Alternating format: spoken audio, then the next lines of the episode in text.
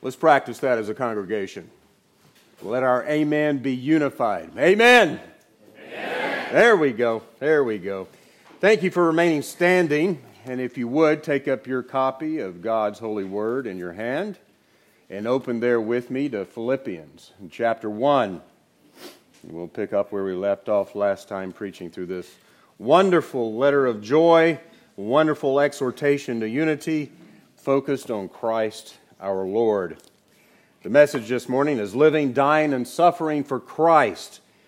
The text will come from Philippians chapter 1, verses 19 through 30. I'm going to back up just one verse, get a bit of a running start. Hear now the word of the Lord. What then? Only that in every way, whether in pretense or in truth, Christ is preached. And in this I rejoice, yes, and will rejoice. For I know that this will turn out for me deliverance through your prayers and for the supply of the Spirit of Jesus Christ, according to my earnest expectation and hope that in nothing I shall be ashamed, but with all boldness as always, so now also Christ will be magnified in my body, whether by life or by death. For to me to live is Christ, and to die is gain. But if I live on in the flesh, this will mean fruit from my labor. Yet what I shall choose, I cannot tell. For I am hard pressed between the two, having a desire to depart and be with Christ, which is far better. Nevertheless, to remain in the flesh is more needful for you.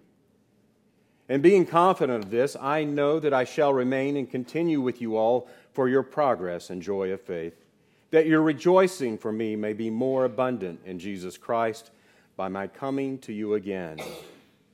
Only let your conduct be worthy of the gospel of Christ, so that whether I come and see you or am absent, I may hear of your affairs, that you stand fast in one spirit, with one mind, striving together for the faith of the gospel, and not in any way terrified by your adversaries which is to them a proof of perdition, but to you of salvation, and that from God.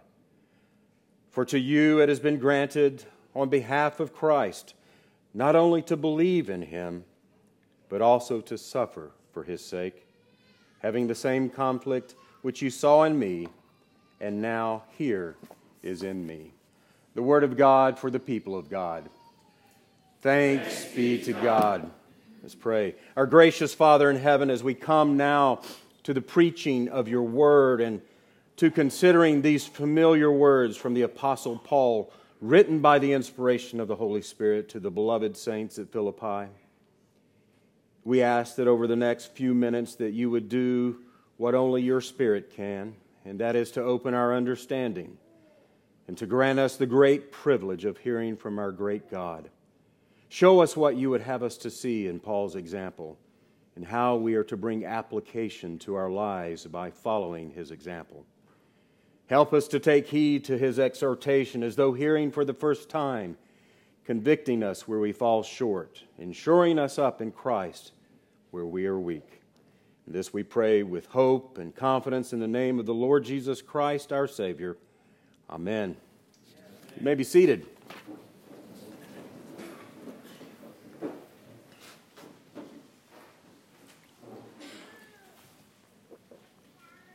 As we come now to the conclusion of chapter 1 here in Paul's letter to the Philippians, I'd like to provide just to take a moment here and provide a brief overview of where we've been.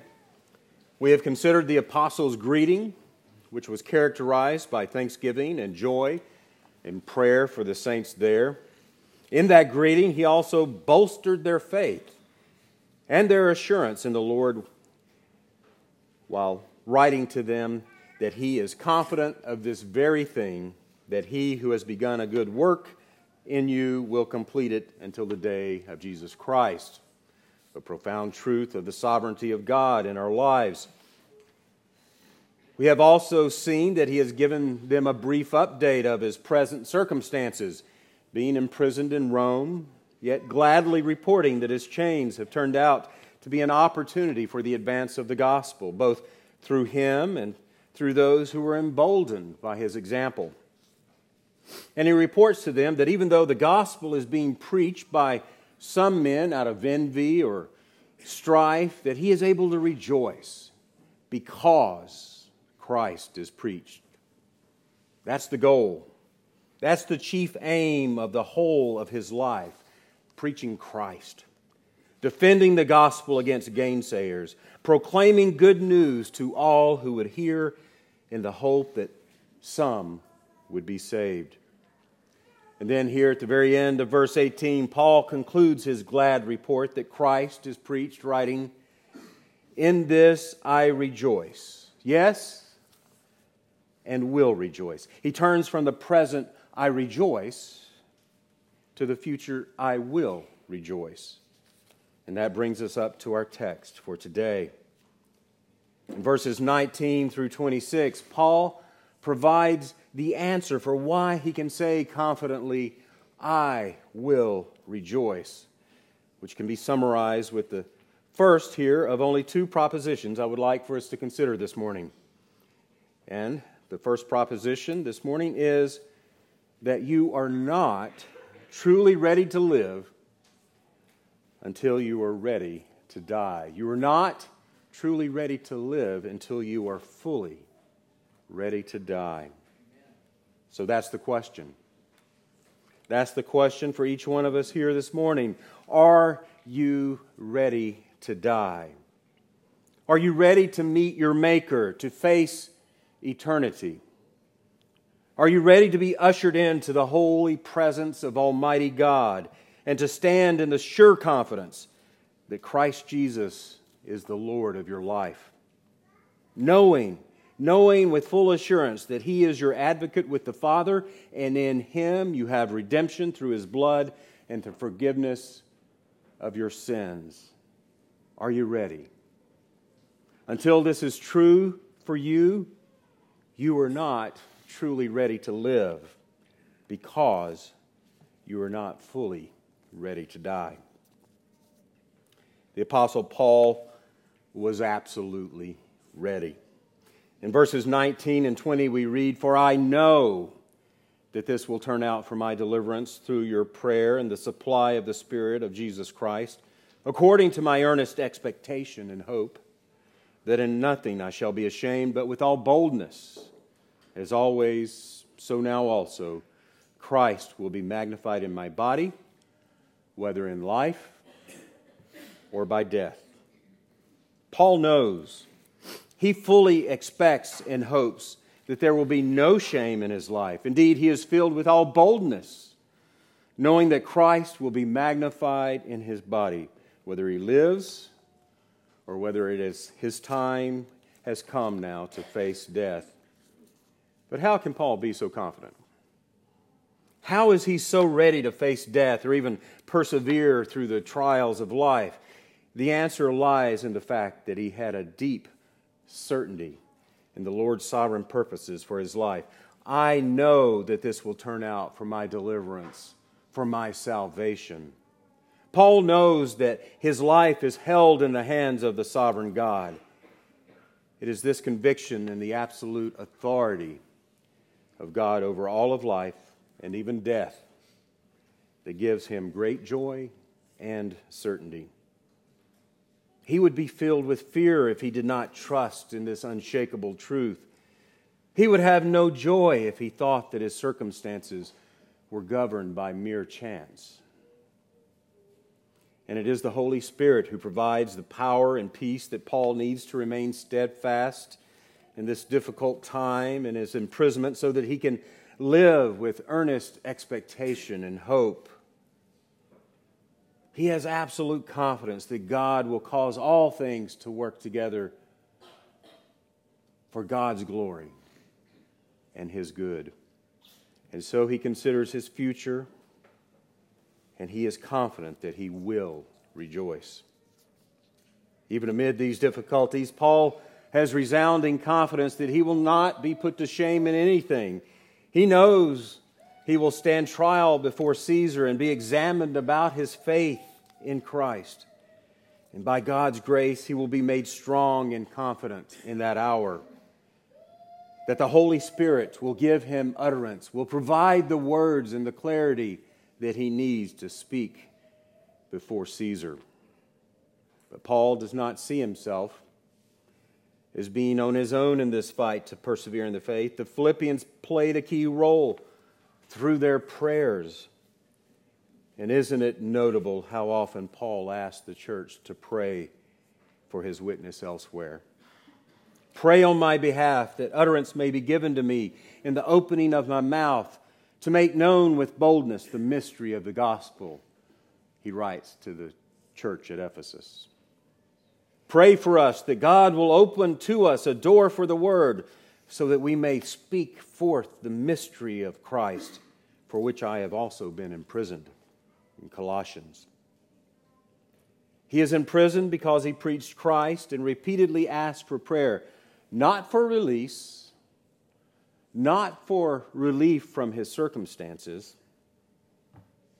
but for courage and for opportunity to continue to testify to Christ. After all, what Paul most longs for is that Christ will even now, as always, be magnified in my body.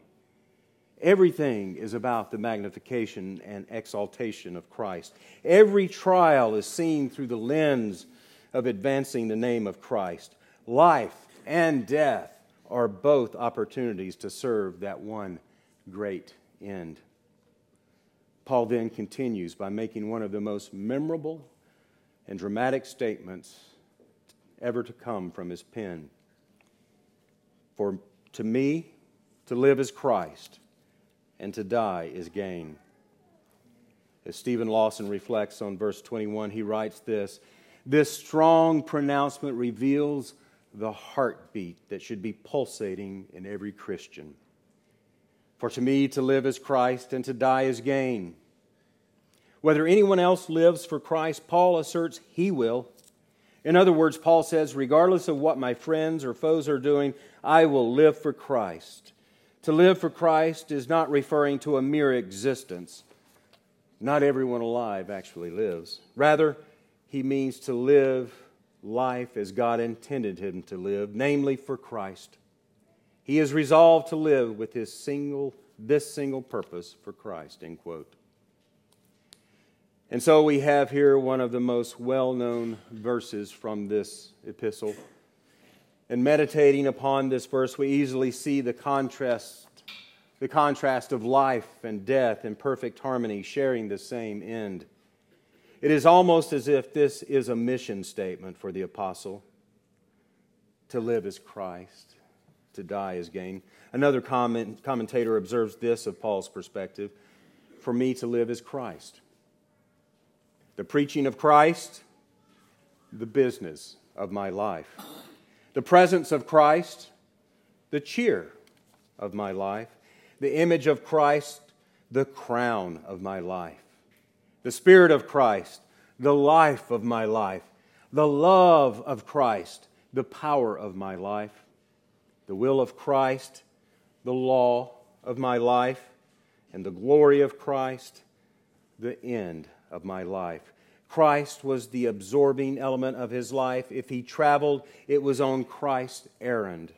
If he suffered, it was in Christ's service. When he spoke, his theme was Christ, and when he wrote, Christ filled his letters. End quote.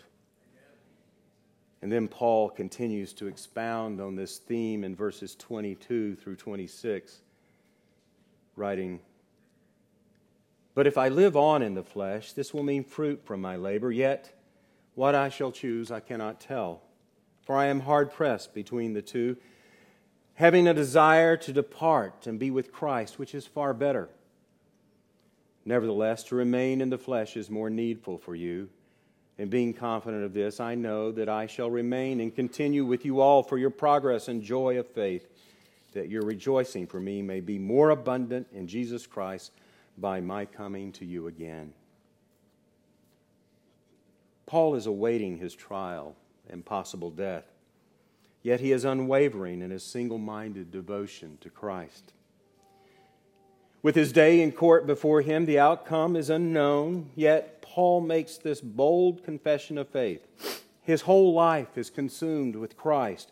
Everything in his life is bound up in Christ. His whole life, his whole everything, the passionate pursuit of his whole being is to know and to glorify Christ. The sum and substance of his present state is confined in Christ. Every moment of every day is lived for Christ. And the truth is, this is what it means to be a Christian. It involves living primarily and preeminently for Christ. Everything else in life is secondary. The late John Stott put it like this Take Christ from Christianity and you disembowel it. There is practically nothing left. Christ is the center of Christianity, all else is circumference. but we see here that living for Christ creates a dilemma within Paul. He is hard pressed between living for Christ on the one hand and dying to depart and be with Christ on the other. As he prepares to stand trial, he acknowledges Caesar may not spare his life. And so he sensed that he is filled with glad anticipation about seeing the Lord face to face.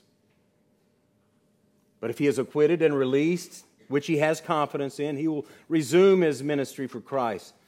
This regained freedom will give him an extended opportunity to preach the gospel and to build up and to equip the church. And that means more people hearing the message of Christ, more people being saved, more churches being planted, more believers being matured, more young men like Timothy being trained up to preach the word and shepherd the flock. If Paul's life is spared, there will be more spiritual fruit produced that will glorify God. In light of this dilemma, Paul admits, I don't know which I will choose. However, the choice is not really for Paul to make, is it? The outcome of the trial rests in the hands of Caesar, but the ultimate outcome is in the Lord's hand, who sovereignly controls Caesar's decision. The king's heart is in the hand of the Lord. Like rivers of water, he turns it wherever he wishes. And we face this same dilemma whenever we see a loved one face death, don't we? Have you been there? We are often pulled in these two opposite directions. We want God to extend their life and for them to remain with us, that we may enjoy their company and that our love in this life would continue. Yet eventually their condition deteriorates.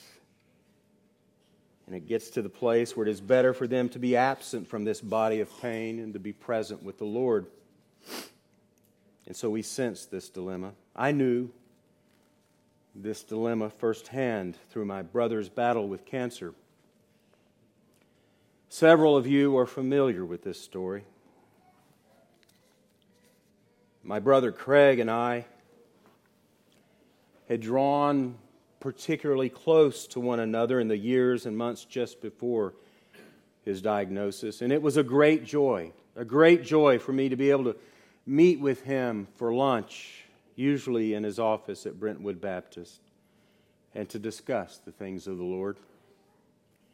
He was growing in his faith, and there was a fresh excitement in his spirit near the end and the very last time we had lunch together, he assured me, and he looked me right in the eye and he said, I'm not afraid to die.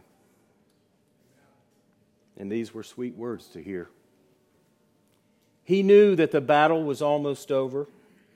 And although he was relatively young and he had a lovely wife and three wonderful sons, the time had come for him to look forward to meeting Christ, knowing with confident assurance that to die would be gain. So I ask again are you ready to die? Are you ready to meet Christ, to face eternity? Are you ready to be ushered into, into the holy presence of Almighty God? Please know that you are not truly ready to live, whether today or tomorrow or however many days you may have left until you are fully ready to die.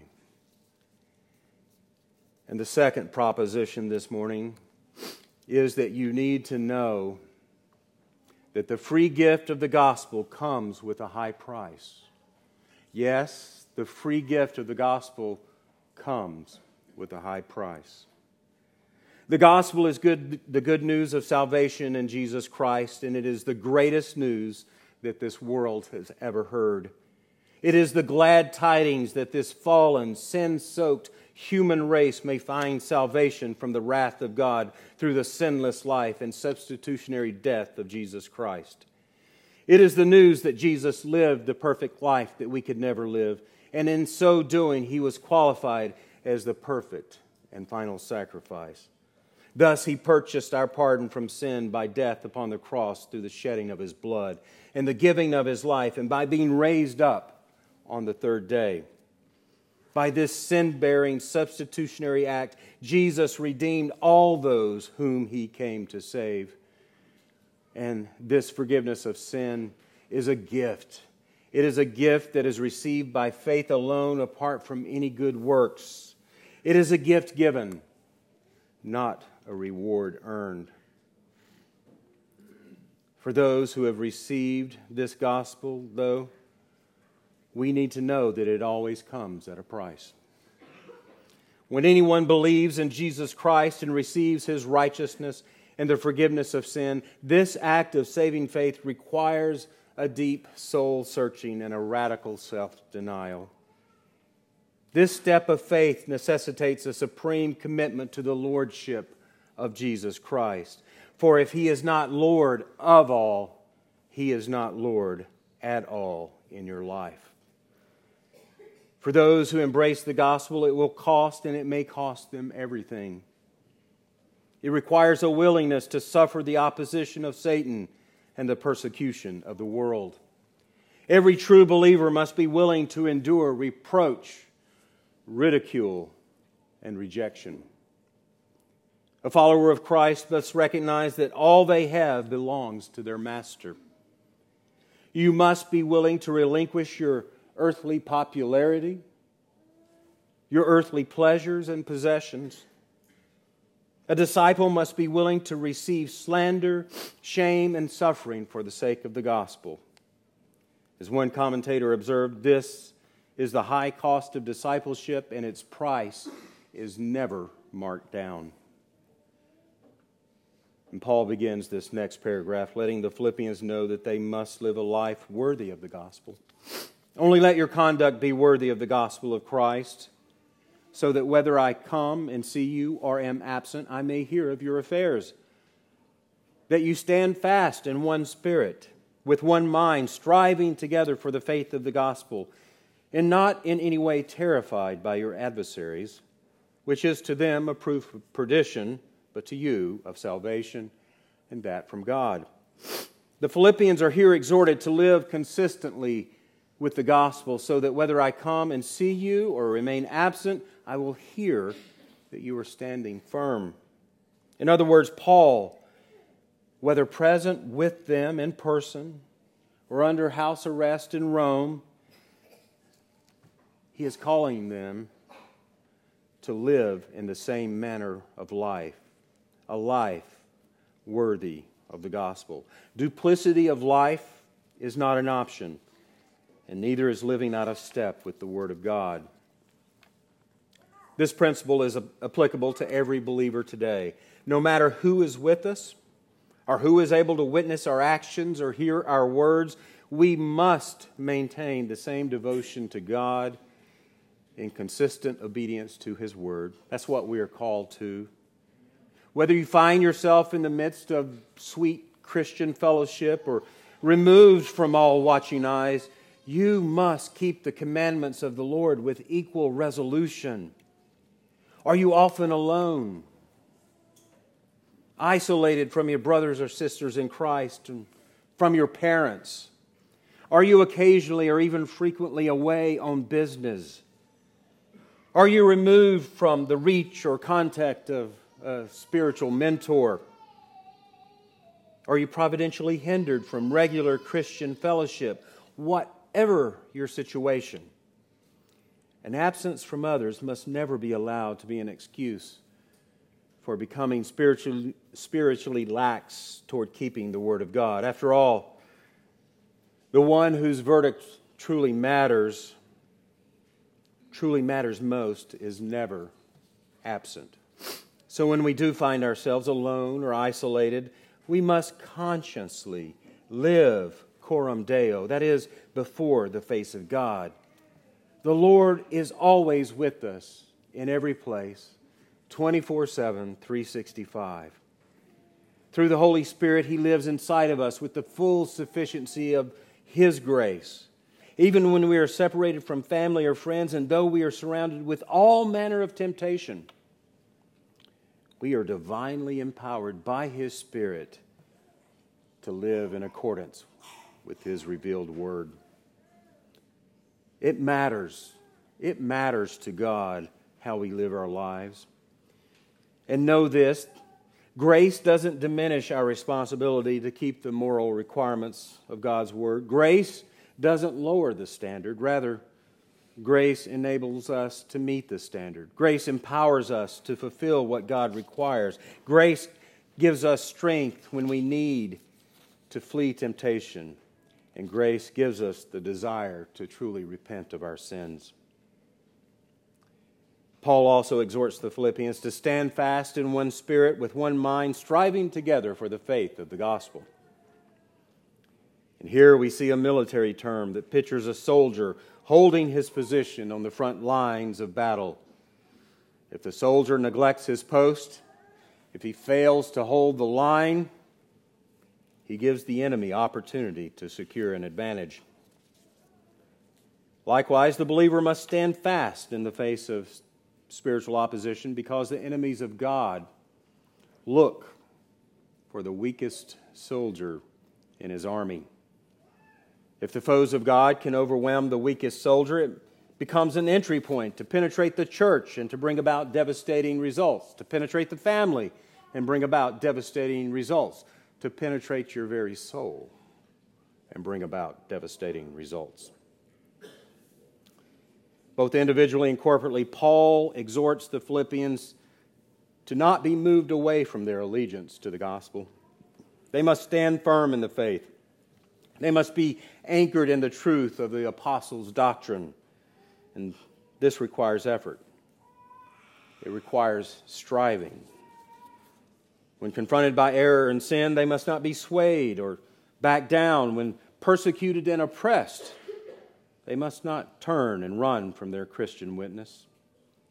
And in the darkness of spiritual warfare, they must remain immovable in the gospel. As the Philippians stand together, they must also not be terrified by their adversaries. They must stand firm together with oneness of heart, interlocking arms with one another, posted as one man in their stance for the gospel, not fearing the onslaught. Fear begats weakness, and any weakness in the line is an opportunity for the enemy. and Paul reveals that as the church stands strong and unified in the faith, in the face of opposition, this stance that they take sends a twofold message. To the false teachers and those who follow them, it was proof of perdition, a sign of destruction. As Paul had written to the Galatian church, but even if we or an angel from heaven preach any other gospel to you than what we have preached to you, let him be accursed. As we have said, for, said before, so now I say again if anyone preaches any other gospel to you than what you have received, let him be accursed.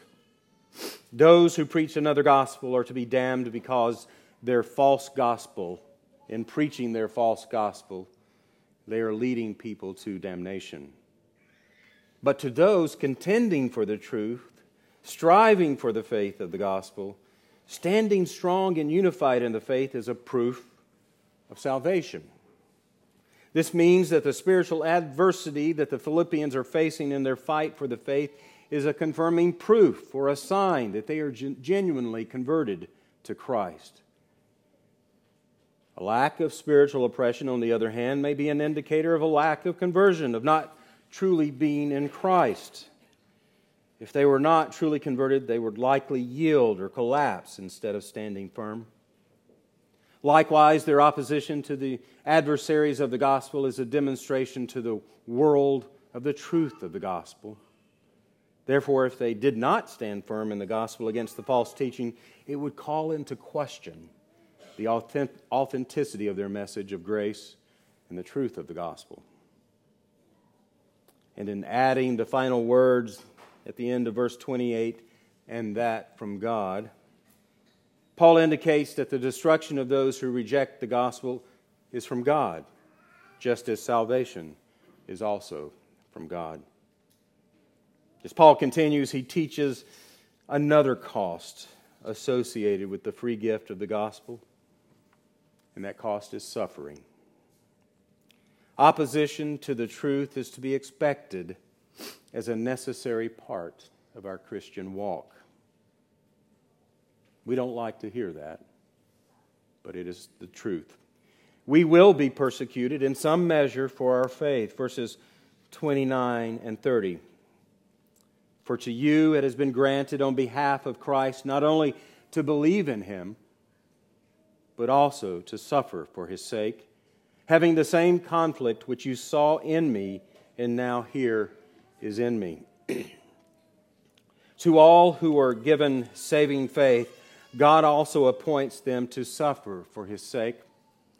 These two gifts, salvation and suffering, are inseparably bound together. This suffering was for the sake of the gospel. All who receive the former also receive the latter. It's a package deal. All the believers in Philippi had been granted saving faith as well as the privilege of suffering for the gospel. And indeed, it is a grace given to be able to suffer for Christ's sake. As Paul wrote to Timothy, all who desire to live godly in Christ Jesus will be persecuted. And as we read earlier in 1 Peter chapter 4, beloved, do not think it strange concerning the fiery trial which is to try you, as though some strange thing happened to you, but rejoice to the extent that you partake in Christ's sufferings, that when his glory is revealed, you may also be glad with exceeding joy. If you are reproached for the name of Christ, blessed are you, for the Spirit of glory and of God rests upon you. Suffering because of our salvation is to be expected and accepted. I know that growing up as a young man in this country, this was a hard truth to wrap my head around.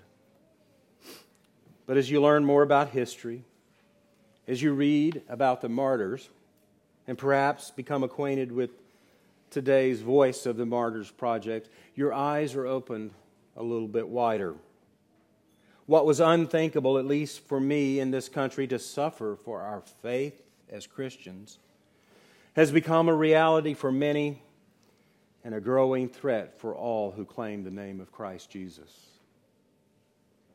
But we also suffer loss of relationships. Warm and cordial family relationships are often broken and grow cold when we take a stance for Christ in our lives. And then there are the sufferings that we are more familiar with, those pertaining to health or some bodily weakness. In all these sufferings, we are to form our understanding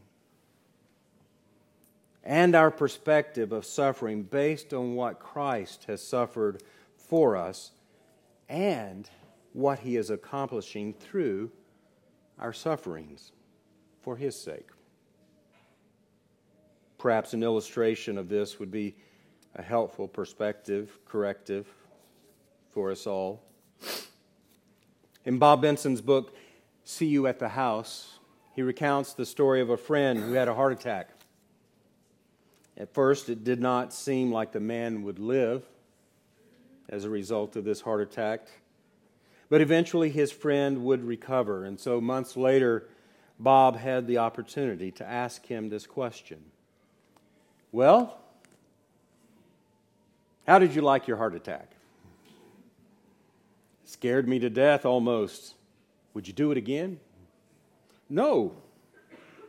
Would you recommend it? Definitely not.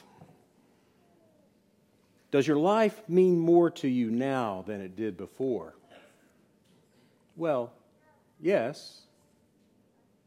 You and Nell have always had a beautiful marriage, but are you closer now than you ever have been before? Yes. How about that new granddaughter? Yes. Did I show you her picture? Do you have a new compassion for people, a deeper understanding and a sympathy for them and their circumstances? Yes. Do you know the Lord in a deeper, richer fellowship than you ever had realized could be possible? Yes. So, how'd you like your heart attack? Well, I hope that illustration in no way trivializes the nature of suffering for Christ and for the gospel. But it does illustrate for us that God works in mysterious ways, even through the sufferings and trials in this life. We all acknowledge with sober and humble awareness the ultimate price that the martyrs paid and continue to pay for Christ's sake. The free gift of the gospel does indeed come with a high price. For some, it cost their life. For others, it cost their livelihood or family relationships or privilege. And for others, the cost is slander, ridicule, and rejection. And Paul closes here, circling back to his own circumstances, but does so in a way that challenges the Philippians to follow his example. The conflict that Paul experienced during his time in Philippi continues to the present as he sits under house arrest in Rome because of his obedience to Christ. Their shared experience of suffering is yet one more example of their fellowship in the gospel. Paul wants the Philippians to evaluate their own suffering in light of his own example, which itself is modeled after the pattern of Christ himself. And so we remember Christ's words from John 15 If the world hates you, you know that it hated me before it hated you. If you were of the world, the world would love its own, yet because you are not of the world, but I chose you out of the world, therefore the world hates you. Remember the word that I said to you a servant is not greater than his master. If they persecuted me, they will also persecute you. So perhaps we need to adjust our understanding of suffering in all its forms. For the Christian, suffering for the sake of Christ is a normative experience and to be expected. It is a part of the high price we pay for receiving the free gift of the gospel. And I close with the following observation from Calvin regarding suffering for Christ's sake. Oh, if this, persecu- this persuasion were effectually wrought in our minds, suffering that is, that persecutions are to be reckoned among God's benefits, what progress would be made in the doctrine of piety? And yet, what is more certain than that it is the highest honor that is conferred upon us by divine grace, that we suffer for his name either reproach or imprisonment or miseries or tortures or even death? For in that case, he adorns us with his marks of distinction. But more will be found that will rather bid God retire with gifts of that nature than to embrace with alacrity the cross when it is presented to them. Alas, then, for our stupidity. Dear friends, let us not be stupid, but rather let us receive the grace of suffering with joy, knowing that the benefit we have in Christ far outweighs any cost we may have to bear for his sake. Let's pray. Our good and gracious Father, we offer to you our heartfelt thanksgiving for this word of encouragement, even as we are overwhelmed by the love of Christ. Bring application of these truths to our lives and sanctify us by the work of your Holy Spirit, we pray. If there are any here who are not fully ready to die in Christ, we pray that you would grant them new life so that they may begin to truly live and serve the risen and reigning Savior. And as you have saved us freely and completely by the gospel of Christ, make us ever more ready to pay the price, pay the cost of discipleship, obedience, and embrace the suffering that you have ordained, and to do so with joy. This we ask for the glory of our God, for the beauty of the gospel, and for the advancement of your kingdom. For we pray in the mighty name of Jesus, our Lord and our Savior. Amen.